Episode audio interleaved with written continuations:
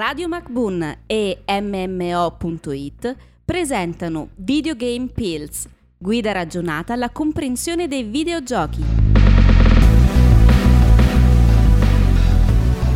Ora ti parlo di No Man's Sky e il Sandbox. Bentornati a tutti in questa nostra serie di podcast dove smontiamo qualche preconcetto e parliamo un po' di videogiochi in generale per i non addetti ai lavori. Io sono Damiano di MMO.it Io Stan di MMO.it e oggi parliamo di questo titolo che è stato discusso sia prima che dopo l'uscita, durante la produzione, dopo, insomma, se ne è parlato tantissimo. No Man's Sky. No Man's Sky che era stato un videogioco ambiziosissimo che prometteva di restituire una galassia gigantesca, esplorabile interamente attraverso la nostra astronave e vedere appunto pianeti sempre sempre nuovi perché generati proceduralmente. Proceduralmente cosa significa? Lo abbiamo già spiegato in altre pillole, quindi andate a ripescarvi la pillola.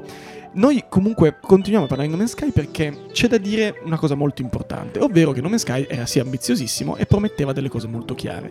Sean Murray, ovvero il, il produttore, lo sviluppatore, il capo del progetto di, di No Man's Sky, diciamo che non ha mantenuto tutte le promesse, vuoi per qualche dissidio interno con Sony, che era appunto la, la casa mm, che pubblicava il gioco, vuoi anche perché c'erano delle cose davvero infattibili, delle, diciamo delle, delle features davvero interessanti che promettevano davvero cose molto ambiziose. Comunque, in ogni caso, No Man's Sky si presentava come un sandbox. Cos'è un sandbox? Un sandbox, scatolone di sabbia per capirci, e non lo diceva Gaetano Salvemini, sandbox cosa vuol dire? Ovvero è un genere di videogiochi dove il giocatore può esplorare e modificare molti, se non tutti, diciamo, gli elementi dell'ambiente circostante.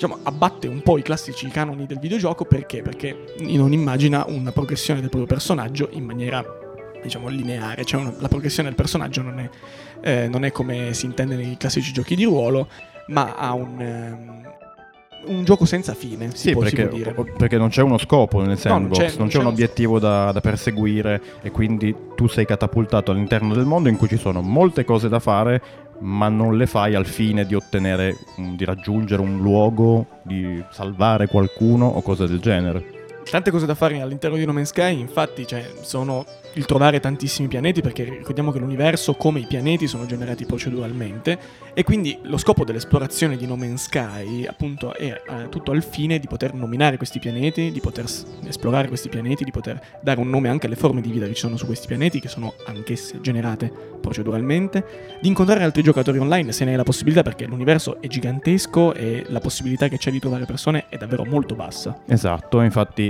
la Hello Games con tutti i vari aggiornamenti che ha implementato nell'arco di questi anni ha dato la possibilità di incontrare altri giocatori grazie a un, a un hub multiplayer, un luogo proprio fisico che si può attivare richiamare nello spazio dove è possibile incontrare altri giocatori.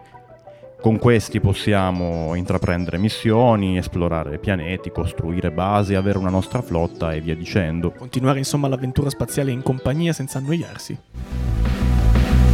Testi e voci di Damiano D'Agostino e Stefano Beltramo. Produzione Pierpaolo Bonante per Radio MacBoon.